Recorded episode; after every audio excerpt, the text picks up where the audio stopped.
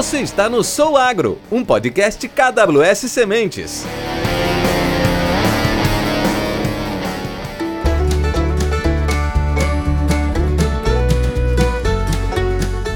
Olá, você está escutando o primeiro podcast Sou Agro, um podcast criado pela KWS Sementes especialmente para você que trabalha na cadeia produtiva do agro. O meu nome é Brécia Terra, eu sou diretora de marketing para a América do Sul da KWS Sementes e nesse mês de março, que é o mês da mulher, eu tenho o prazer e a honra de entrevistar a Alessandra De Cicino. A Alessandra tem mais de 16 anos de atuação no agronegócio, engenheira agrônoma, especialista em gestão, consultora, palestrante, mãe, com super ativa nas redes sociais, no Instagram, o perfil com mais de 12 mil seguidores. E hoje a gente vai estar conversando um pouco com a Alessandra sobre como é que é ser mulher no agronegócio. Muito obrigada, Brécia. Olá, pessoal. É, quero agradecer ao convite da KWS Sementes por esse convite para estar aqui participando do podcast Sou Agro, que é uma iniciativa né, que vem, está vindo para trazer informações relevantes para o agronegócio. E então, realmente é um prazer estar aqui com vocês. Eu sou Alessandra Decicino, sou engenheira agrônoma, especialista no agro, como a Brécia já me é, me apresentou e eu fiquei super feliz. E nesses mais de 15 anos de carreira no agro, a gente vem colecionando experiências, é, a evolução do nosso setor ao longo desse período que tem passado por transformações muito importantes. Então, desde a, do convívio no dia a dia do produto, produtor rural dentro da porteira, né? Então, todas essas transições importantes, tanto na parte técnica de evolução, até a liderança do Brasil na parte junto aos grandes players do mercado. E hoje, a gente olhando as novas projeções, cenários que tem no agronegócio, a gente participa e imprime é, toda essa evolução que a gente tem nas novas transições do agro, na parte da presença da mulher, tanto no campo quanto em diversos outros setores da cadeia, valorizando a participação da mulher dentro do contexto do agronegócio e principalmente somando forças, né, onde todos juntos somos o agronegócio. Então vai ser um prazer a gente estar tá fazendo esse bate-papo, trazendo histórias, cases, é, experiências e também todo esse legado que a gente está somando, né? Acho que o mundo cada vez mais precisa dessa união e principalmente para a gente mostrar o quanto o nosso setor é importante para também as pessoas que estão na cidade. É isso mesmo, Alessandra. Sabe que às vezes eu acho que o conhecimento em qualquer, em qualquer setor, em qualquer profissão, é, ele muda o, o, o, nível de diálogo que a gente tem, né? E muitas vezes é, quem está no agro sente que, apesar de ser um setor que movimenta quase 30% do PIB do país, que é gerador de emprego, que é gerador de alimento, ainda existe muito desconhecimento sobre o real papel do agronegócio na vida de, de, de cada um, né? Na, no dia a dia de cada um. Mas, mas queria saber um pouco mais sobre você, falando sobre você, porque eu, eu vou começar dos dois extremos. vou começar, vou falar da Alessandra hoje e da Alessandra lá de trás, que é o que eu queria saber dessa, dessa história, dessa evolução. É, queria que você contasse da Alessandra hoje, que tem, que além de ser consultora, palestrante, tem um canal no Instagram com muitas pessoas que seguem a Alessandra, inclusive eu. E seguindo a Alessandra, é, eu descobri que a Alessandra lá de trás tinha uma avó que também estava no agro, que era muito porreta e que inspirou ela muito. Então, uh, se você puder é, só contar um pouquinho quem que é a Alessandra hoje e como que é, você chegou, qual foi qual foi? Eu vou falar igual a Lumena, que qual foi o seu itinerário para chegar até, até o que você é hoje, mas onde você começou lá atrás, a tua fonte de inspiração. Eu vi aquela foto linda que você colocou. Conta, conta um pouquinho para nós da sua história. Ai, que, e eu tenho muito orgulho de lembrar e sempre me, sempre me emociona muito porque assim, a Alessandra que está aqui hoje, né, após esses 21 anos no agro, desde quando eu escolhi entrar, ela veio uma soma, né, desde quando eu era pequenininha. Então, a, contando um pouco da minha história, a minha avó materna, ela a dona Joaninha, que já mora lá no céu, a vovó ela era agricultora lavradora a, a, única renda da família vinha da, do cultivo de grãos. É, então eles plantavam muito arroz. Isso é lá na, no interior do Maranhão, na divisa com Piauí. Para quem conhece a região, é ali na região de Benedito Leite, na divisa ali para a ida de Uruçuí, que é a cidade agrícola mais conhecida lá da região. Então a vovó é dessa região. E aí ela cultivava, criava pequenos animais como cabra, é, ovelha, tinha gado, né? Tinha vacas, gado. Só que tudo naquele formato, gente, extremamente arcaico, tradicional, aquela agricultura totalmente braçal, onde a própria força de trabalho era a, minha avó, né? A, o dono da terra e os filhos. Nessa época minha avó já era viúva, porque ela ficou viúva muito cedo, com 33 anos. Então ela trabalhava trabalhava de dia, de tarde, de noite para tirar o sustento dos filhos. E mesmo sendo semi-analfabeta, que inclusive ela veio aprender um pouco do pouquinho que ela aprendeu a ler e escrever foi depois de quando ela teve a oportunidade de ir para a cidade.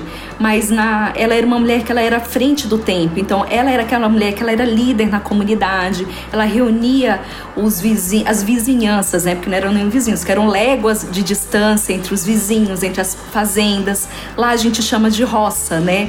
Lá o pessoal, ah, então os vizinhos da roça, para troca, para venda, para comprar sementes. Então, muito era natural dela, mas hoje quando a gente olha com o olhar hoje com muito conhecimento, a gente consegue desenhar e ver os processos. Então ela fazia de uma forma muito intuitiva.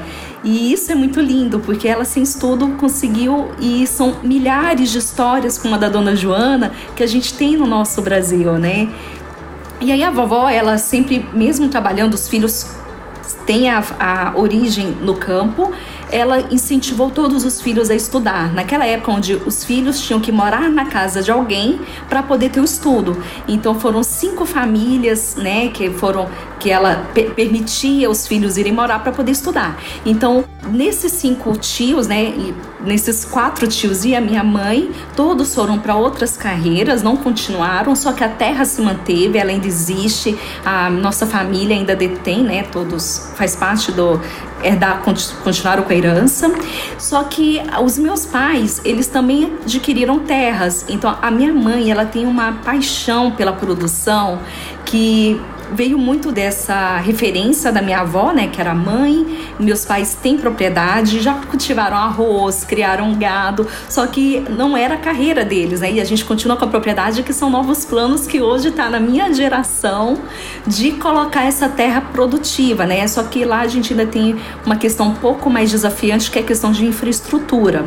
Mas hoje com a tecnologia, com tudo que tem, né, para de referências. Então, essa é a minha grande origem, é da minha minha avó Joana, passando pela referência da minha mãe, que manteve é, esse respeito pelo, pelo campo, né? Eu nunca tive dentro de casa nenhuma detração em relação ah, não fica no campo por causa disso, disso, daquilo. Quando eu optei pela agronomia, quando eu tinha 16 anos, os meus pais 100% me apoiaram. Então eles vieram de carreira, são concursados em banco, instituição financeira, e quando eu optei por agronomia, eles poderiam ter falado: "Ah, não, pela referência, né, só vou sofrer", porque a gente ouve muito esse essa esse desenho que muitas pelo desconhecimento as pessoas falam: ah, não vai para o agro, não vai para o campo, porque lá é para quem não estuda, lá é para quem não deu em nada. A gente é muito pelo contrário. É um setor de grandes oportunidades e que hoje é altamente exigente na parte de conhecimento, de aprendizados, de para realmente a gente produzir, a gente detém muita informação, muito, muito conhecimento mesmo. Então, os meus pais deram esse legado, hoje eu estou na minha geração, e o meu desafio agora é imprimir na, nos meus filhos, nos nossos filhos, esse amor de que sim, é um setor importante, é quem produz os nossos alimentos, é um setor que tem desafios, tem, mas que se não fosse, eu não produzo meu próprio alimento. Se não fosse o produtor rural em toda essa cadeia, desde o algodão para minha roupa, da celulose para o meu papel, do, de toda a variante de hortifrutis, de alimentos seguros, cereais, a energia através do etanol, toda a proteína animal, de todas as cadeias e N outros setores que nós temos, eu não teria, assim, eu estaria desprovida de muita coisa do que eu tenho hoje básico de sobrevivência. E tudo isso eu só tenho porque porque tem um produtor rural lá na sua propriedade produzindo. Então é muito lindo ver isso e hoje o nosso desafio, né, para as próximas gerações, principalmente para quem mora na cidade, é continuar fomentando e mostrando que a profissão do produtor rural, que é uma profissão como todas as outras, apesar de que muitas pessoas não verificarem, saberem que é uma profissão digna, que merece muito o nosso valor, nosso reconhecimento, porque eles, a gente parte do princípio básico da vida que é a alimentação.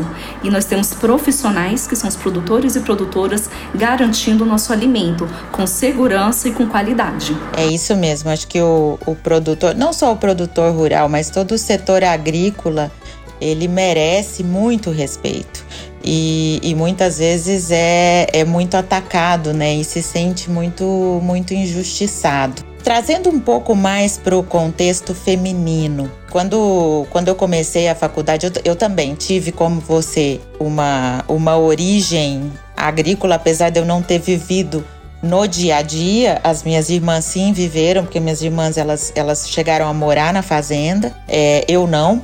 É, quando, quando eu nasci, a gente já morava na cidade, mas eu vivia, eu tinha essa vivência das férias. A, o meu pai também, ele começou ah, foi, foi da, da, família dele, os, os, pais dele também não tinham estudado, ele foi estudar em Viçosa, e além de, de, de, ser agro e de ter fazenda, ele tinha uma esperança muito grande de conseguir mudar o Brasil com o agro. Eu acho que ele, ele chegou a ver um pouquinho disso, é, mas ele, ele é de, de, de, Mato Grosso do Sul e ele foi um dos primeiros que apostou, era a área de pecuária lá, né? Foi um dos primeiros que apostou em, em produção agrícola. Teve inúmeras frustrações porque não tinha estrada, porque não tinha máquina, porque não conseguia colher na hora certa. E, e eu acho que isso a gente vai aprendendo e vai incorporando de alguma maneira. Aí, quando eu fiz agronomia, na minha sala de 40 alunos tinham quatro mulheres, eu e mais três. E depois é, eu, eu, eu formei, fui fazer mestrado fora. Na volta, um professor meu perguntou se eu podia dar uma palestra sobre o que era ser agrônoma para o primeiro período da agronomia, na mesma faculdade que eu fui. E, a, e ali já tinha mais da metade de mulheres. E tinham passado, acho que uns oito anos. Como é que foi a, a su, o seu começo e a sua, é, o, o, seu desenvolvimento de carreira? Assim, eu sei que é, é super clichê, porque toda vez que a gente fala no Mulher no Agro, as pessoas perguntam: ah, como é que foi? Você encontrou desafio? Tá, tá, tá. Eu acho que desafio todo mundo encontra por um motivo ou por outro. Mas, mas conta um pouco assim, eu acho que até assim, porque é interessante a gente ver esse aumento do número de mulheres e não só o aumento do número, mas o aumento da participação como líderes. É, que a gente vê, inclusive, inúmeros é, perfis de redes sociais, é, palestrantes, é, que realmente estão se destacando como líderes. Hoje, a nossa ministra da Agricultura é uma mulher. Conta um pouco, um pouco mais para a gente, é, tanto da sua trajetória, mas também como você está muito envolvida nesse papel de liderança. É, o que, que você está vendo? Excelente. É, a minha, quando comecei, né, eu optei em agronomia, foi ali final de 1999 para começar um curso no ano de 2000 e a percentagem, a porcentagem era exatamente essa, de 10%. Nós entramos, é, foram 100 alunos que entraram e nós éramos 10 mulheres. E isso no ano de 2000. E hoje, quando eu continuo em contato, né, o meu professor orientador continua lecionando na faculdade, e tem anos que a entrada de novos alunos, né, de ingressos, de isso ela ultrapassa de mulheres em relação aos homens. Então, assim, é uma nova realidade. Então, como que foi lá atrás? E eu sempre gosto de trazer isso, porque eu acho que essa história, ela conta muito para nós, até da questão de como que a gente teve desafios que fazem parte de, todos, de todas as profissões, não é exclusivo ao agro, mas isso também se torna um estímulo, né? Uma oportunidade da gente se destacar. Então, eu lembro que as professoras contavam que quando a minha universidade, né, a Universidade Federal de Goiás, começou o concurso de agronomia, que é de umas dos cursos mais antigos não tinha nem banheiro feminino. Então elas saíam do curso e entrava assim, uma, duas mulheres no curso por ano. Então elas tinham que sair de lá porque não tinha banheiro para ir lá no Instituto de Biológicas, ou seja, é, 10, 15 minutos de deslocamento porque não tinha infraestrutura.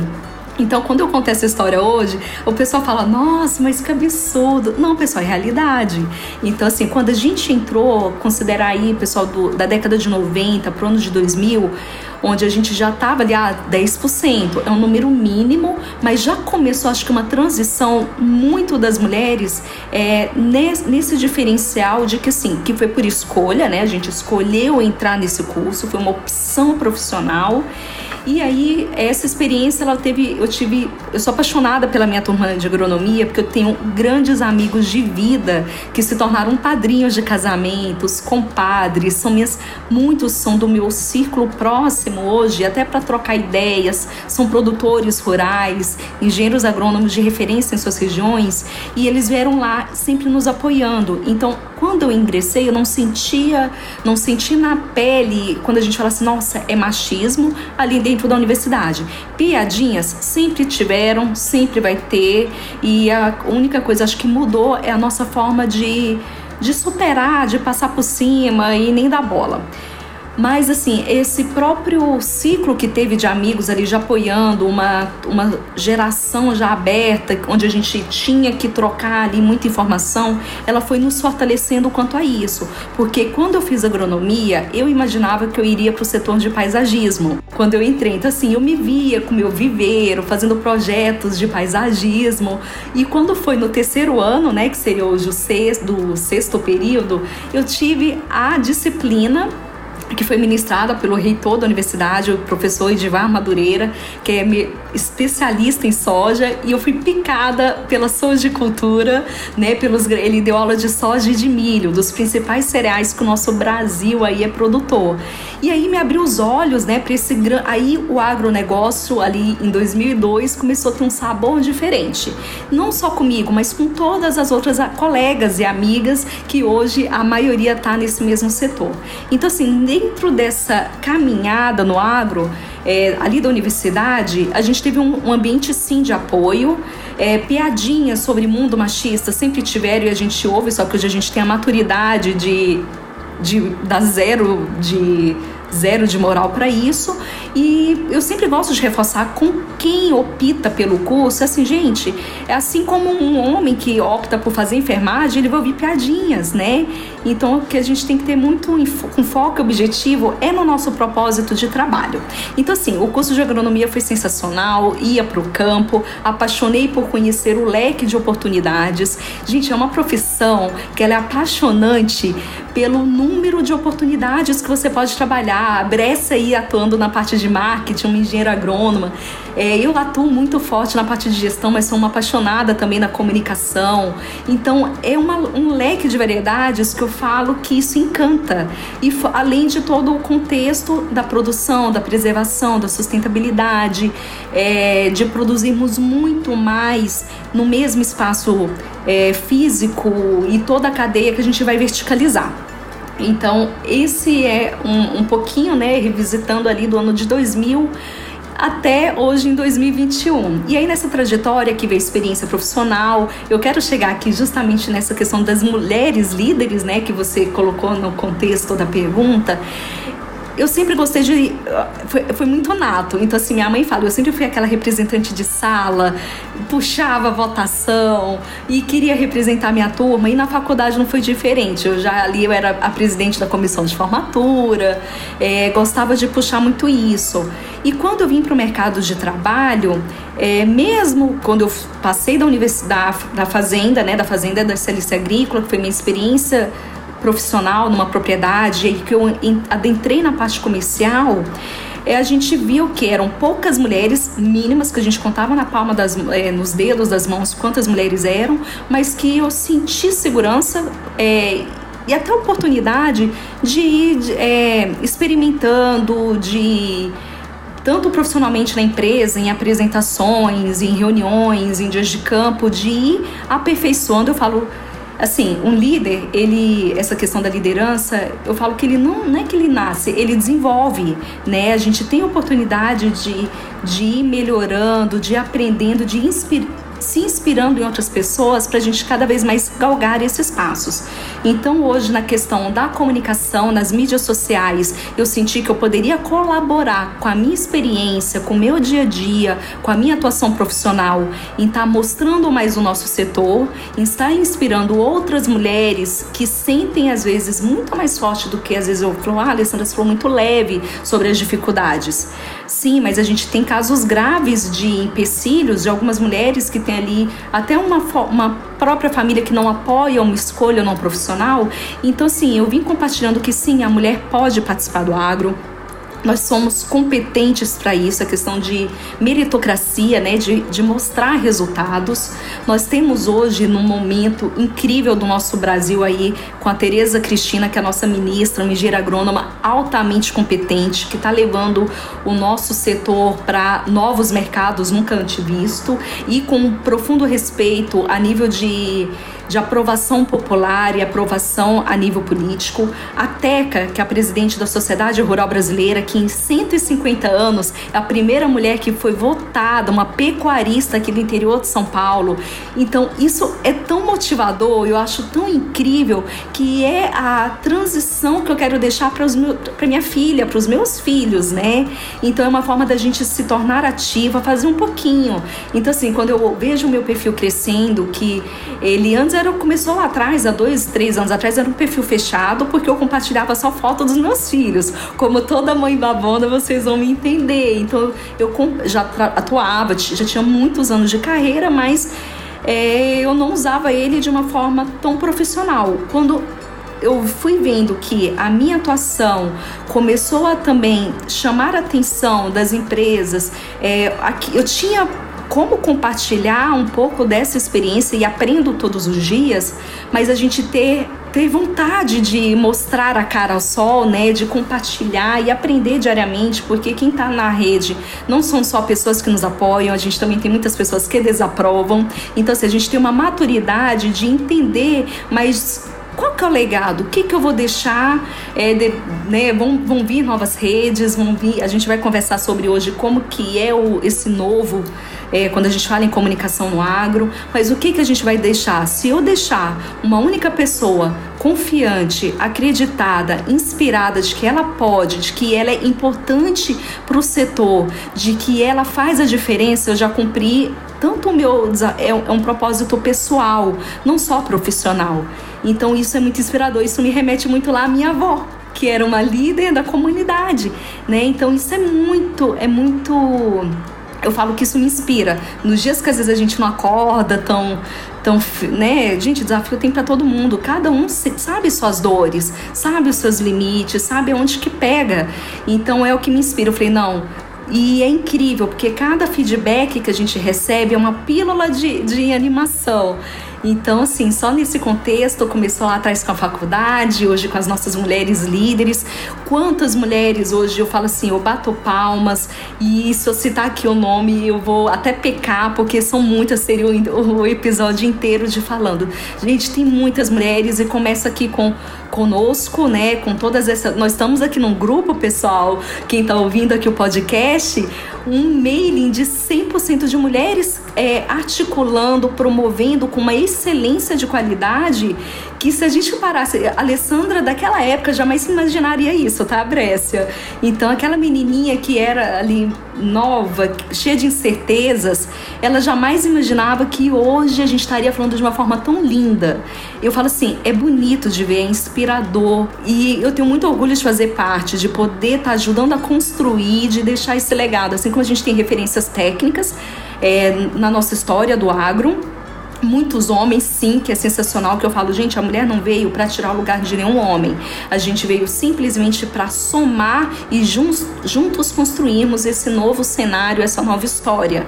Então, e eu acho que isso é muito rico e bom. Eu falo assim, eu dou parabéns para cada empresa, quero aqui reforçar o parabéns para a KWS, por é nítido a gente ver a evolução, o olhar, a oportunidade de respeitar esse novo momento, né? Então, parabéns assim novamente. Durante aqui o episódio eu vou dar e no final vou parabenizar de novo, porque é realmente uma transição, mostra uma maturidade de entender que sim, o diferente soma, a mulher soma, o produtor rural soma, o executivo soma. Então acho que isso é muito humano. A gente está falando de evolução de humanidade. É isso mesmo. E sabe, Alessandra, exercer esse poder de influência, é, é lógico que nós somos apaixonadas pelo agro, né? Então, quem conversar comigo, que tiver em dúvida, sempre eu vou, eu vou ter só as melhores coisas para falar do agro. E não é só porque eu sou uma apaixonada, é porque realmente é, eu acho que existe um conceito, é, sem desmerecer é, pontos que ocorreram com certeza na minha carreira, na sua carreira, na carreira de muitas mulheres que com certeza ocorreram. Eu acho que quando a gente olha o geral, a fama que talvez tem do mercado agro ser extremamente machista é muito maior do que a realidade. Porque sim, esses pontos aconteceram para mim. A brincadeirinha, é, você ir visitar é, um, um produtor ou, ou alguém que às vezes se insinua, mas não é porque é agro é uma interação entre pessoas que poderia acontecer em qualquer outra profissão. Agora, eu, como você, eu tive nossa, morro de saudade dos meus colegas da faculdade. É, sempre trabalhamos super bem juntos. É, também coincidentemente pensava em fazer paisagismo e depois mudei completamente também é, minha carreira. Fui representante comercial uma época, trabalhei em pesquisa de campo outra época, depois fui para o marketing, me encontrei, me apaixonei, trabalhei com homens e mulheres maravilhosos. E assim, o único momento que eu posso falar, tirando essas situações pontuais que, que realmente aconteceram, mas que eu tenho certeza que aconteceriam em qualquer lugar, é o momento que para mim foi um pouco impactante, eu queria saber um pouquinho para você, e que eu tive uma colega mulher que é também tenho muita admiração por ela. O nome dela é Sandra Mila, que hoje ela é, ela é diretora global de pesquisa numa, numa outra empresa. Quando a minha filha nasceu, quando a minha filha nasceu, eu senti o preconceito não por ser mulher, mas por ser mãe. Ah, porque agora não vai mais poder viajar, porque agora não vai mais poder se dedicar, porque o dia que a filha tiver febre não vai ir no trabalho. Isso eu senti. E ela me, quando, quando a minha filha nasceu, eu estava de licença maternidade ainda, ela me mandou um, um cartão e ela, e ela escreveu no cartão e eu nunca esqueci e eu levei isso para mim. Ela falou assim: nunca sinta culpa porque você vai não sentindo culpa e fazendo aquilo que você acha que você tem que fazer, que você gosta, você vai estar tá abrindo caminho para ela não precisar sentir culpa quando for a, a vez dela.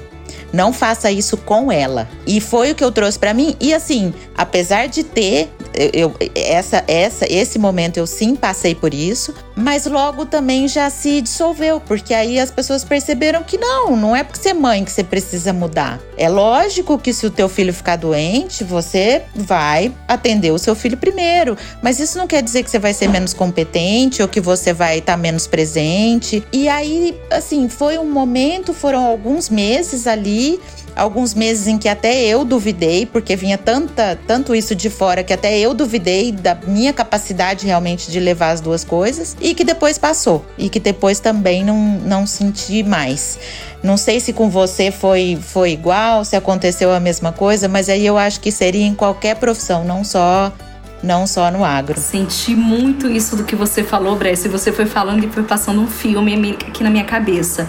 E assim como passou N situações, pessoal, que foi de, foi, que foi de me fazer chorar e muito chorar no carro, voltando na estrada para casa, chorar depois de um dia de trabalho, chorar num dia que você antes de ter filhos, porque isso, né, gente, é, não vou falar que foi corriqueiro, porque não era todo dia, mas se dissolveu porque a forma como a gente lida ou não com aquela situação, algumas foram mais marcantes, e se a gente cavocar aqui dentro do eu de cada um, a gente vai encontrar situações que foram mais graves. Mas quando eu olho tudo isso, acho que a gente sempre tenta resgatar, né, resgatar com mais empenho somente naquilo que deu certo. Mas foram N situações que ali desde você entrar numa empresa, né, que foi isso hoje eu falo dando risada que eu usei durante todo o período de estágio roupa masculina porque não tinha roupa feminina. Então, Alessandra, que isso? Você pode, tá, para mim eu passei e dava risada, mas para alguém que conforme a sua sensibilidade pode ser altamente impactante isso. Será que um homem aceitaria usar a roupa de uma mulher por toda a sua experiência? Na mesma situação? Fica aí um ponto de interrogação, então fica como a gente refletir. Hoje eu também atuo como mentora, né? Faço mentoring para muitas profissionais de todo o Brasil e ainda existe. Então, isso que a gente está abordando nesse exato momento não é uma coisa que só fez parte da história da Brécia, só fez parte da história da Alessandra. Continua acontecendo com meninas que estão no início da carreira, outras que já estão no seu nível pleno, sênior e eu acredito que a gente ainda tem muito a evoluir na parte de, de cultura, né, de maturidade, mas principalmente do social. É questão é, até da população, né? Então a gente tem muitos entraves quanto a isso que só que eu acredito que o mundo para os nossos filhos vai ser melhor por a gente estar tá encarando isso. Nessa questão, né, daquele momento em que, poxa, principalmente na questão da maternidade, é, a culpa, a mulher sempre sente. Gente, eu sentia culpa, eu chorava, eu me vinha aí uma autossabotagem, vinha aquela questão de achar que eu não merecia estar onde eu estava por até por nível hormonal, que a gente, a gente passa, pessoal, por carrosséis, para não falar montanha russa hormonal, principalmente diante de uma gestação, e que sim, que às vezes uma piadinha você não vê uma piadinha com um homem, se a esposa dele está distante. Então, por que com a profissional mulher essa, essa gravidade? Então, a gente fica aí com algumas reflexões, sim, para analisar, principalmente os gestores, os líderes, os pares. Né? Acho que a, a nossa equipe técnica tem muito ainda a evoluir com isso, desde que tem que olhar profissional pela sua competência, independente, assim, o gênero, é, ele não desmerece ninguém. A gente tem profissionais altamente competentes, mas sim ainda existe. E eu fico muito triste quando eu ainda encaro é, em N situações essas questões. Mas é, passei por isso também, tá, Bressa? Acho que quando a gente ouve isso, nos fortalece. Eu, eu me sinto assim um pouco até é, abraçada quando eu, eu, quando eu vejo outras histórias de outras mulheres que também passaram e passam. Por isso que eu acho que esse, essa vontade de também a gente querer se ajudar, querer falar assim: olha, vamos superar isso. O problema não é com você, o problema é com aquela outra pessoa. Vamos em frente. Se for algo mais grave, vamos buscar os É, a gente tem proteção quanto a isso, para que elas não deixem de seguir os seus sonhos por causa dessa questão. E além de tudo isso, né, essa, é, os momentos da. Só né, falar um pouquinho da gestação, porque muitas mulheres me pedem para falar isso, né? Eu tive dois filhos e meus dois filhos eu fui, eu passei enquanto uma experiência de gestora comercial lá em Balsas. Então, no primeiro filho, eu tinha lido 26 anos, eu ouvi muito, muito rádio peão, né, de que ah, a Alessandra vai abandonar a carreira e eu tava ali, gente, no, no ápice dos meus quatro para cinco anos, um gás, sangue nos olhos, faca nos dentes. O meu filho veio para me dar muito mais força e a vinda do Arthur, é, ele foi uma criança que veio prematura, então ela me mostrou, me falou assim, aí que eu podia, né? Então a vinda dele me, me fortaleceu enquanto mulher para superar os desafios da profissão. Quando eu tive a Júlia Maria é, e eu estava nessa mesma empresa, o mercado já entendeu que a Alessandra continuou, que ela estava mostrando, ela veio com muito mais gás, porque os meus resultados foram ainda superiores, porque a gente ainda se provoca, pessoal. A mulher, gestores, pe peguem essa dica, líderes. A mulher, quando ela se torna mãe, ela se torna leão, ela se torna leoa, ela se torna leopardo. Tudo que é bicho da selva na questão de sobrevivência, de trabalhar mais. Ontem mesmo eu estava até uma hora da manhã trabalhando. Por quê? Porque eu quero me entregar. A gente tem essa autocobrança muito maior do que qualquer outra empresa. A nossa empresa, assim, na empresa independente de CLT ou de outros parceiros, a nossa interna é muito forte. E quando a gente se torna mãe, parece que a nossa régua aumenta muito mais conosco mesma.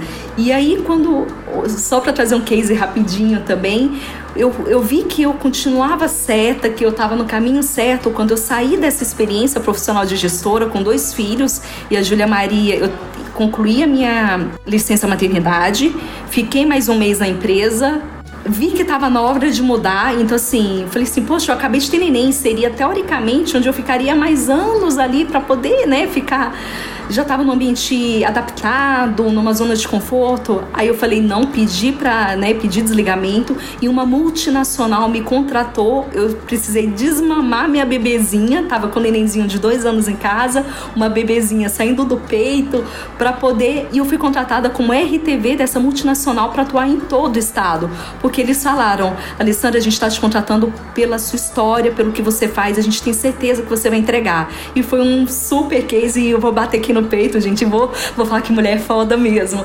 Porque eu peguei uma região totalmente onde a empresa não tinha participação de mercado, crescemos em market share, crescemos em SOC, crescemos em participação, em positivação da marca, e enfim. E aí a gente tem que se gabar mesmo, né? Sobre isso. E eu tinha acabado de ter neném né? Então eu quis trazer isso porque realmente foi uma, me dá muito orgulho desse momento onde foi de superação. Mas eu acho que isso que você falou é muito verdade, assim, porque quando a gente volta, a gente volta com uma gana de provar que a gente consegue, que não é um, sabe, não é um ponto da minha vida que vai me definir. E, e eu, eu, eu tenho. É, Duas, duas, duas pessoas foram muito importantes para mim nesse momento. Uma delas era um colega de empresa, na época que estava na mesma empresa que eu, que um dia eu falei para ele, eu falei, tá todo mundo falando que eu vou sair, essa rádio peão aí, todo mundo falando que eu vou sair, tá todo mundo falando que eu vou sair, já estão buscando outra pessoa para entrar no meu lugar. E ele falou assim, estão falando que você vai sair? Então, você quer sair? Não. Então, agora sim, fica e mostra que você não vai sair. Mostra para todo mundo que você não vai sair. Deixa contratar outro pro teu lugar. E, e sabe, aquilo me deu uma força e uma coisa que meu pai me falou também uma vez que eu que eu um dos acho que foi a primeira viagem quando a Valentina ainda era bebê. É, que foi uma convenção de vendas, e eu tava assim, com, com, com o coração partido de, de deixá-la pequenininha. E o meu pai falou: Você tá dando para ela o melhor presente que ela pode ter, que é a independência. Ela vai criar. E, e ele sempre falava para mim, ele falava a gente tem que ter raiz forte para voltar, mas a gente tem que ter asa para voar. Ele falou: "E você vai dar para ela essa independência e essas asas porque ela porque ela vai se espelhar em você". E hoje, assim, é, quando quando ela faz redação de escola, quando tem alguma coisa que ah, professora, ah, qual que é uma pessoa forte que você admira e que ela fala que sou eu, nossa senhora, eu morro de orgulho. Então, é um troféu. É verdade, é, é, foi o, momento que eu baqueei mais, realmente. É, muito por essa pressão externa. E uma, eu lembro de uma vez, inclusive, que eu estava numa reunião e aí, me, e é o que você falou, né? Qualquer pergunta te deixa mais abalada do que talvez. É, porque já tem muita coisa passando na sua cabeça, né? É, me perguntaram: ah, não sei o que, você veio na reunião, com quem que a Valentina ficou? Aí era um homem perguntando. Aí eu perguntei: com quem teus filhos ficaram? Por que, que você tá perguntando para mim? Alguém já perguntou para você com quem você deixa teus filhos quando você sai? Então, sabe? É, é, é, é um negócio assim.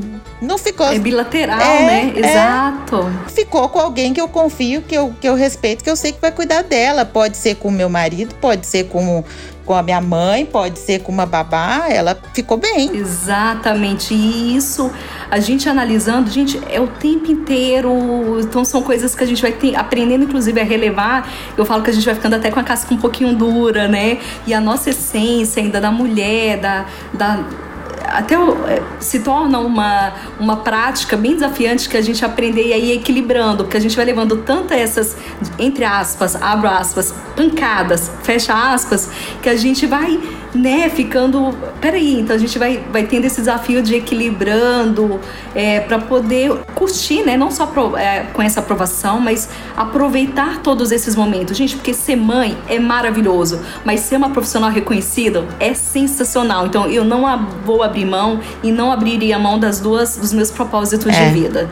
E assim eu Exatamente. falo para muitas meninas: querem ser mães sendo agrônomas?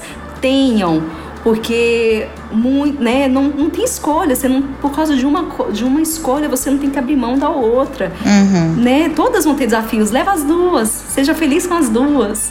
É, é isso mesmo.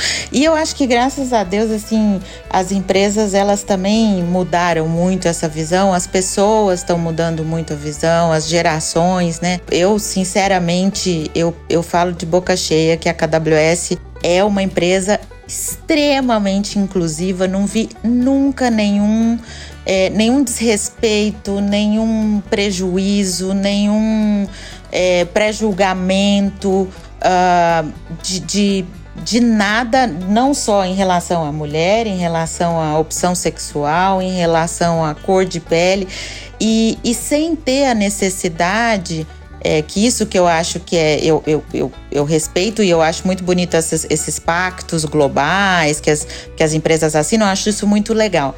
É, mas eu acho muito legal também é, sentir isso sem que tenha um pacto global, sem que eu tenha que contratar, porque eu tenho um pacto, eu tenho que ter 50% da minha força de trabalho. Não, porque é natural, porque é natural da liderança e porque, como a, a, a liderança é, é, o, o, mais, o mais alto nível de liderança é assim, isso vai, isso se transmite para os outros líderes e todo mundo sabe que é assim que tem que ser e o que a gente tem que, o que prevalece é competência, o que prevalece é compreensão, é amizade. Isso é muito gostoso, sabe? É muito bom estar num ambiente assim que você não sente e que você também sente essa responsabilidade de não fazer é, com nada, com ninguém.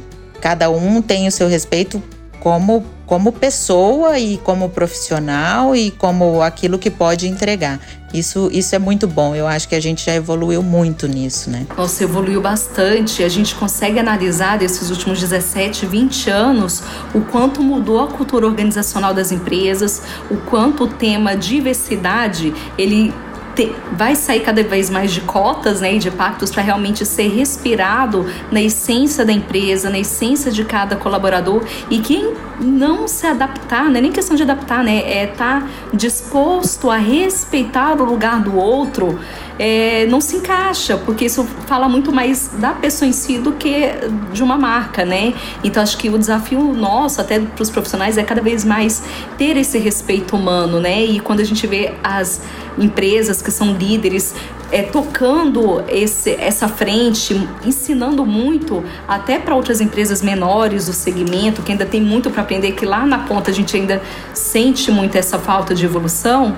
É, eu vejo que a gente no agro, trazendo isso para o agro, o agro vai evoluir muito mais quanto a isso. Mas eu fico muito feliz, né? E aqui reforçar a questão da KWS de ser uma empresa que vive isso, né? Essa questão de ter mulheres em todas as os níveis hierárquicos da empresa, por competência e, e fazendo com que isso se torne a cara da empresa, independente de, de algum de algum pacto mais formalizado, né? Então isso é muito real. É. Isso é muito bom. Alessandra, saindo um pouco da temática agora exclusivamente de mulher. Vamos falar um pouquinho de agora de comunicação, que é a, a minha profissão, que é parte da sua profissão. Como que você está vendo uh, agora no agro, com todo com todas essas mudanças que aconteceram com pandemia, essa facilidade é, e essa necessidade né, da gente se digitalizar, se virtualizar. Como é que você está vendo isso? O uso de novas ferramentas, de eventos virtuais, de reuniões virtuais. A gente sabe aí que, que você está como, como mediadora aí também de grupos na, na Clubhouse, que é a, a, a nova a nova rede social agora que foi lançada. É, como é que você vê essa, essa dinâmica, essa movimentação? E alguma coisa aí, se você tem alguma, alguma previsão de o que, que vai ser? Eu, eu tô torcendo para, na verdade, chegar no novo normal, porque a gente não chega nunca, né? A gente, só, a gente tá, tá, tá preso aqui nesse, nesse loop de pandemia. Mas, mas o dia que a gente conseguir chegar lá no novo normal, o que, que você imagina que vai ser isso aí? Olha que interessante, Brescia é, há um ano, nós estamos agora em março, né?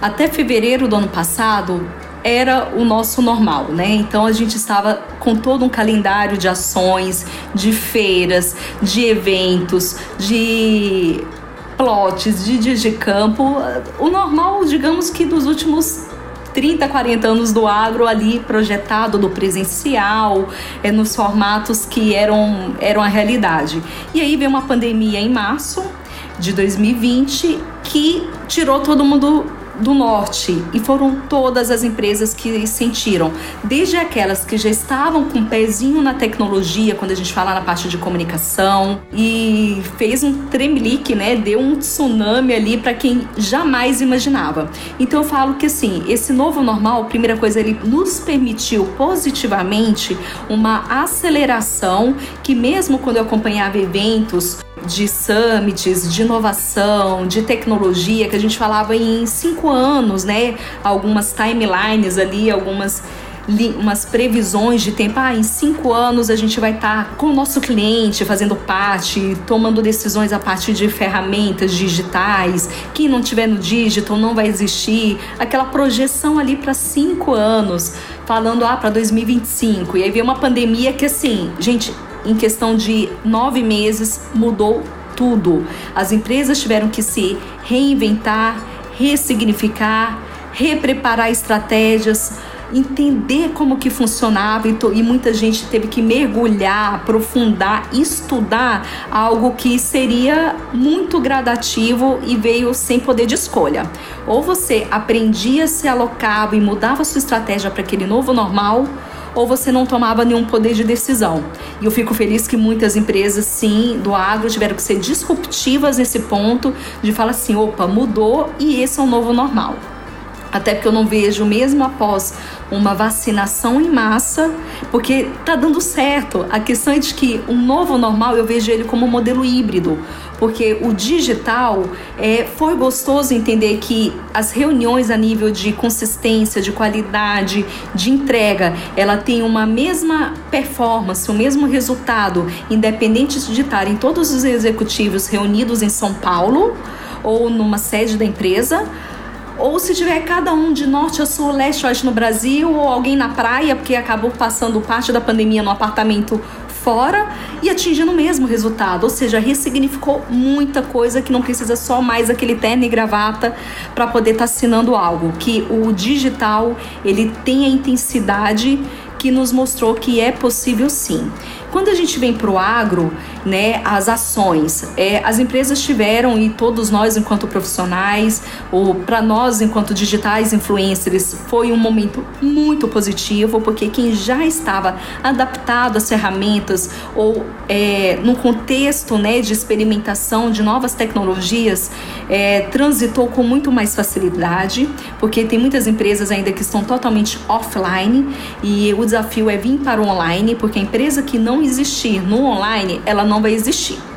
Né? Então, assim, Alessandra, isso é muito categórico? Sim.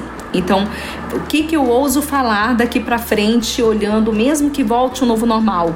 As empresas que ainda não estão, seja no formato de uma interação com seu cliente, com seu fornecedor, com os stakeholders, as equipes alimentando essa a criação do conteúdo, ela ficou muito lá no tempo do Ronca. Então, essa é uma grande, para mim, não, não regride mais para o formato offline. Então, já é uma realidade online. A questão né, das inovações, a gente conseguiu evoluir na necessidade da mão para a boca e com isso as equipes se interarem de como está presente no campo, a gente do agro, a gente sofre muito porque o presencial, gente, é a nossa veia, o nosso coração bate forte é quando a gente está junto, abraçando no dia a dia. Então é muito dolorido pensar de que quando, assim, tá todo mundo pedindo, pelo amor de Deus, quando é que a gente vai ter uma convenção presencial? Quando é que a gente vai ter um dia de campo onde a gente vai poder sentar depois do dia de campo é, e tomar cerveja, ou que a gente chegar no evento e apertar a mão, a, se abraçar. Então, olha que. e há um ano atrás isso era realidade realidade, né? Até ali é, a gente, eu tive na Copavel, na Cotrijal, que foram os eventos ali de janeiro e fevereiro, outros eventos ali de empresas presenciais. Então assim, a gente dá uma saudade quase assim nostálgica de lembrar, nossa, é, a gente era tão feliz e não sabia, né? Mas mesmo com uma vacinação em massa, eu acredito que a gente vai aprender essa nova convivência, algumas limitações quanto ao número de pessoas ainda por questão né, de, de biológicos, de o que, que essa variante desse vírus, essa doença ainda vai ter.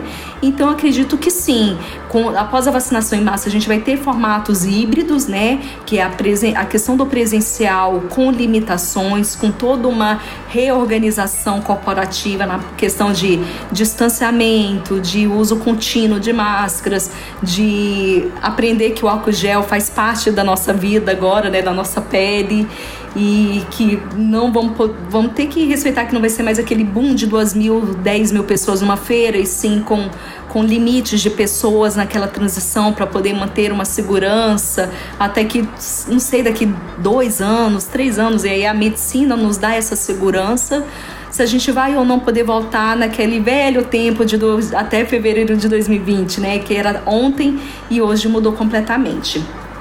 Então, na parte do home office, das ferramentas, a gente vê que sim, o agro, o produtor rural, ele precisou é, receber muito de até de recomendação técnica da presença, do retorno, do feedback do profissional que atendia ele através de um WhatsApp, de uma videochamada, de um, um webinar, de uma negociação online, que não era mais naquele formato do cafezinho na na empresa, do jeito que a gente fazia as negociações na revenda ou na cooperativa ou na sede da empresa, né? Então mudou. Só que tá todo mundo sobrevivendo e o produtor virou a chave, né? Então hoje os produtores a gente vê até resistência, já tinha uma resistência quanto, por exemplo, um pré-agendamento de visitas que já fazia parte até de uma forma diferenciada, até a profissionalização, a questão da, da segurança do campo, tinha já essas mudanças. E hoje, com a questão da pandemia, a gente, além disso, tem uma interação de, do produtor entendendo de que ele não precisa estar mais lá numa feira para ver uma inovação, um lançamento de um híbrido, um lançamento de uma nova cultivar, ele pode ir num roteiro exclusivamente para ele num determinado horário, numa rodada técnica com pequenas pessoas, que antigamente poucas pessoas, a gente até tinha uma frustração, que a gente achava que nosso evento não tinha tido sucesso. Hoje o sucesso é a gente ter poucos com horário marcado. Por quê? Porque não tem como a gente ter outro tipo de escolha, né? Então mudou muita coisa, a questão da empresa hoje entender essa mudança, se atentar a isso, a nossa rede de acesso ao mercado, né, distribuidores e cooperativas, é, falarem a mesma língua da empresa em todos os seus âmbitos, até lá na, no profissional que está a campo, transmitindo toda essa preocupação, porque realmente hoje a gente está lidando com vidas, né? Então todas as empresas terem esse alinhamento muito corporativo e que ele transite transite em todos os elos é, da marca, né? Até ali a ponta. E aí a gente convive hoje, né? A questão do Clubhouse é uma nova ferramenta que eu tô encantada. Quem não conhece, eu falo, gente, baixa um Clubhouse. Clubhouse, ela vem nos dar até um novo formato do que? É, a gente teve uma, um boom das lives, né, no formato de webinar, de YouTube, que era com uso de imagem e som, as lives no Instagram, então utilizando esse contexto da, da transmissão online de vídeo e de imagem. Chegou o Clubhouse agora em fe janeiro, fevereiro, apesar de ser uma ferramenta desde 2020 e que agora ela é só voz. Então ela nos dá uma interatividade, um acesso, pessoas que eu jamais imaginaria ter acesso é, para poder compartilhar, ativar meu networking, trocar ideias a nível mundial. Hoje, em dia, hoje você pode entrar numa sala de, de troca de informações nos Estados Unidos, na China, é, na Europa, no Japão. Gente, é um, é um acesso a um clique. Então, assim, é meio até surreal é, o que essa ferramenta nos permite. E aí, até essa questão de mediação, a gente viu um formato mais interativo no quesito. Eu abro uma sala com uma pauta prévia, buscando pessoas referências no mercado para vir compartilhar com quem quer que seja. Então, e isso a gente criar conteúdos totalmente relevantes. Então, eu vejo a chegada do Clubhouse como uma nova, uma nova mídia que nos dá um, uma profundidade a nível de conhecimento efetivo, que não é carinha bonita que vai lá de tal ou não curtidas. Aí, efetivamente, lá o conhecimento, a profundidade, a sua a, a sua, do, o seu domínio sobre o assunto é o que vai fazer a diferença, né? Então, eu tô encantada, gente. Inclusive hoje, é, hoje em todo o mês de março terão, teremos diversos temas, né? Falando tanto da mulher no agro quanto outros cenários econômicos no agronegócio, essa mudança, chove na colheita, falta chuva no plantio da safrinha, então fica muito é, é uma troca muito viva e muito enérgica. Então a gente se adapta nova e viram novas, né? Hoje em dia a gente tem aí as as mídias que, que são que lideram, né? Que é o Instagram, temos o TikTok, o Facebook que já começa a ir para uma aposentadoria e aí vem aí uma nova geração do Clubhouse e quantas virão? Então acho que a, a dica até que eu queria deixar aqui para as empresas e profissionais é estarem com o mindset aberto, experimentem antes de se fechar para uma abertura, assim, de não se fecharem antes de experimentar, porque elas vêm muito agregar. E é muito gostoso. Eu, eu adoro. Falo em comunicação, eu falo, quero experimentar, quero ver o que, que ela funciona e o que, que isso vai deixar. É, que, que no nosso tempo, que é tão escasso, né? Ali uma hora me agrega tanto. Então, isso é o principal resumo. E sabe que você falou a, a questão de, de, de não, da Clubhouse não ser mais um rostinho bonito, né? É, ela, o, o, fato de ser só áudio põe um peso muito grande na qualidade do conteúdo, né? Muito. É, porque, porque quando você tem vídeo, foto, áudio, texto, tudo misturado, é, você acaba diluindo essa necessidade de ter um conteúdo bom, impactante, para segurar realmente as pessoas. Então é, é muito interessante essa, essa visão que realmente é, é, uma, é uma rede social que, com foco 100% em conteúdo, porque a hora que a, se a, a conversa começa a ficar meio meio sem graça, meio, a pessoa vai sair, né? Não vai ficar ali. Sai na hora, é. exato. Alessandra, e pra gente, pra gente terminar, Queria que você deixasse uma, uma mensagem final para quem gente, para quem está escutando a gente agora nesse nosso nesse nosso primeiro podcast e, e também uma mensagem já que nós estamos começando agora a, lançando o podcast no, no, no, mês da mulher, uma mensagem para as mulheres também, para essas mulheres que estão no agro, para essas mulheres guerreiras, para essas mulheres fortes que estão movendo o agro e estão é, automaticamente também movendo o, o, nosso país, né? Primeiramente, eu quero agradecer, Brescia, a você pela condução. Eu me senti tão à vontade né, nesse bate-papo que se deixar a nossa prosa aqui vai por um bom tempo. E agradecer é, em nome da KWS, no seu nome, a toda a equipe. Né? Eu acredito, quero parabenizar por estarem se adaptando a essas novas tecnologias, por ser um elo cada vez mais forte junto com o produtor e realmente empenhado em chegar onde esse produtor estiver. Né? E aqui o podcast, ele é uma das formas de acesso ao nosso produtor, aos nosso, ao nosso mercado e as pessoas de fora do setor. Então, o quanto alguém que totalmente desconhece do nosso setor pode ter uma visão positiva, valorizada através dessa comunicação que vocês estão permitindo. Então, parabéns e fiquei super feliz.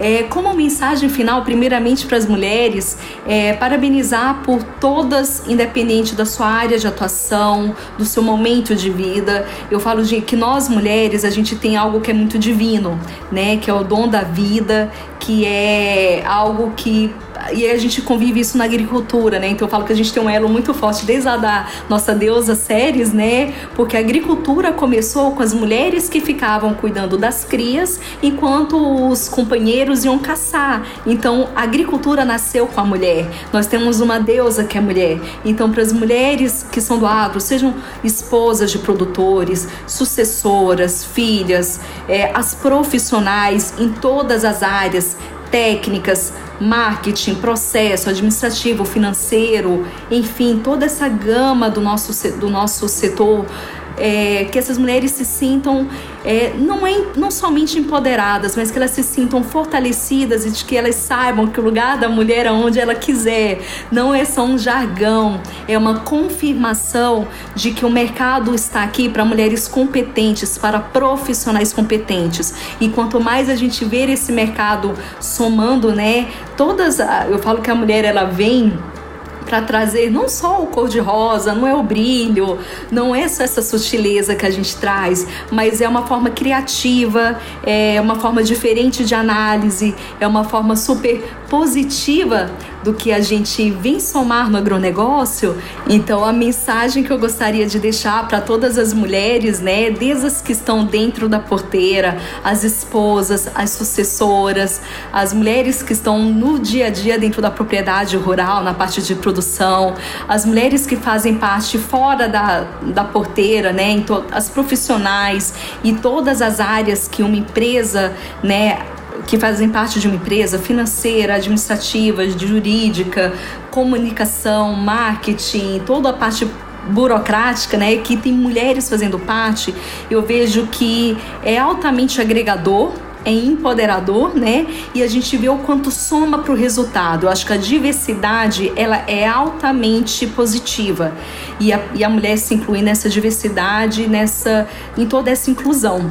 Então, que o mulher, lugar da mulher é onde ela quiser, inclusive no agronegócio, como mensagem para as outras pessoas do nosso setor, né? Então, que são os homens agora, que fazem parte aqueles convivam e que eles vivenciem efetivamente a permissão ao receber uma profissional da área técnica, ao receber o acesso de uma profissional de, de algum outro setor da empresa, que ele tenha a primeira coisa, a questão do respeito, né? Respeite aquele profissional, aquela profissional mulher, que ela tá indo lá para fazer o seu trabalho com tanto empenho. Então, quanto mais madura for essa relação de todos os elos da nossa cadeia, mais positivo é o nosso setor. Eu acho que os números em si de exportação, de balança comercial, de PIB, tudo isso vai crescer junto com um setor mais fortificado. Então, essa força, ela vem inclusive da presença da mulher.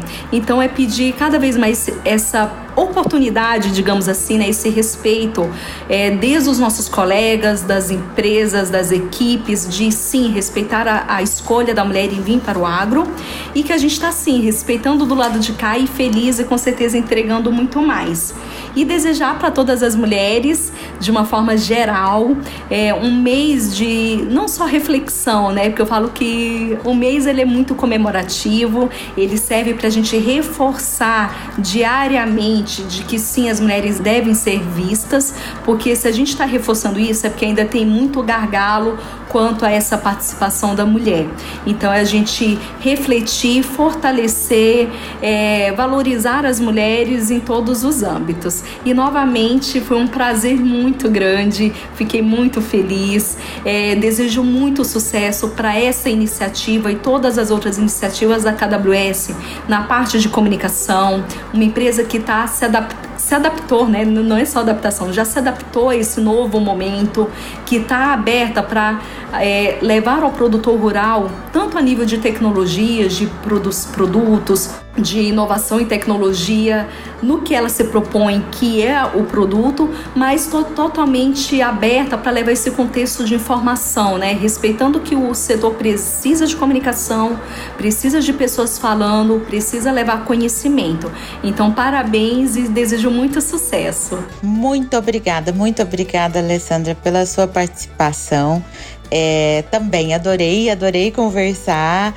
Uh, poderia ficar aqui horas conversando, porque eu tenho certeza que a gente tem um monte de figurinha aí para trocar. Esse, como eu falei, esse é o primeiro episódio do podcast da KWS. Nós vamos fazer nesse mês, os dois vão ser relacionados ao mês da mulher, mas os próximos podcasts eles serão com um foco também técnico. Uh, vamos buscar também outros profissionais de setores diferentes para falar sobre inúmeros, é, inúmeros assuntos, porque até assim eu não, não, não sei se, se, se você sabia, mas a meta da KWS é, a KWS é, é uma empresa que, que tem foco exclusivo em sementes, né? É uma empresa que começou faz 165 anos. Hoje ela faz o melhoramento, o desenvolvimento é, e a comercialização de todas as grandes culturas, com exceção de cana e arroz. Então, assim, eu acredito que aí é uma das empresas, se não for a empresa que tem o portfólio maior em sementes e exclusivamente em sementes, e tem como objetivo ser uma empresa reconhecida por informação técnica. Então, é, é nisso que a gente trabalha, é nisso que a gente trabalha todo dia. É, agradeço demais tua, tua, parceria, tua presença. Espero que a gente possa estar tá fazendo muita coisa junto ainda. E queria que, se você pudesse aqui deixar para quem está escutando a gente, quais são suas redes sociais, se as pessoas quiserem saber um pouco mais sobre a Alessandra, onde elas podem encontrar essas informações, onde elas podem entrar em contato com você. Ah, vou deixar aqui. Muito obrigada, Bressa, por esse espaço e por essa oportunidade e principalmente pelo convite. É, convido todos a me seguir né, em todas as redes sociais. Vou começar pelo convite do Instagram, que é onde eu estou ali mais presente com todos vocês. É o arroba Alessandra Decicino. Seguida dessa mesma forma, eu estou presente no LinkedIn, no Facebook e no Clubhouse House. E tem o meu site, que é o www.alessandradecicino.com.br, que é um formato de, tão, além de compartilhar da minha história, os acessos, a parte da consultoria, da mentoria e de todas as formas de trabalho, um local que a gente se empenha em trazer textos né, no formato do blog que falam sobre o agronegócio brasileiro. Então eu espero que vocês se conectem, fico super à disposição. Eu acho que quanto mais interações nós tivermos, mais a gente aprende. Para mim é um prazer aprender todos os dias, tá? Grande beijo para todos vocês, fiquei muito feliz de coração. Muito obrigada e feliz Dia da Mulher. Feliz Dia das Mulheres para todas nós, para toda a equipe e para toda essa mulherada que eu tenho muito orgulho assim de ver o quanto nós estamos fazendo fazendo um mundo muito melhor. É isso mesmo. E assim a gente termina então o primeiro episódio do podcast Sou Agro, um podcast da KWS feito especialmente para você que quer saber um pouco mais sobre a cadeia produtiva do agronegócio, informações técnicas de milho, soja, sorgo, produção de carne, produção de leite e produção de silagem. Além disso, também entrevistaremos personalidades maravilhosas do agronegócio brasileiro e vamos contar para vocês um pouco mais da história de cada um. A gente chega então ao final do primeiro episódio. Esperamos vocês daqui duas semanas com entrevista de mais algumas mulheres maravilhosas que são a força que movem o agro do nosso país. Espero vocês daqui duas semanas. Você ouviu o Sou Agro, um podcast KWS Sementes que mensalmente abordará assuntos e conteúdos relevantes do agronegócio, trazendo a participação de convidados especiais com grande conhecimento e que vivem a paixão pelo campo. Aguardamos você no próximo episódio!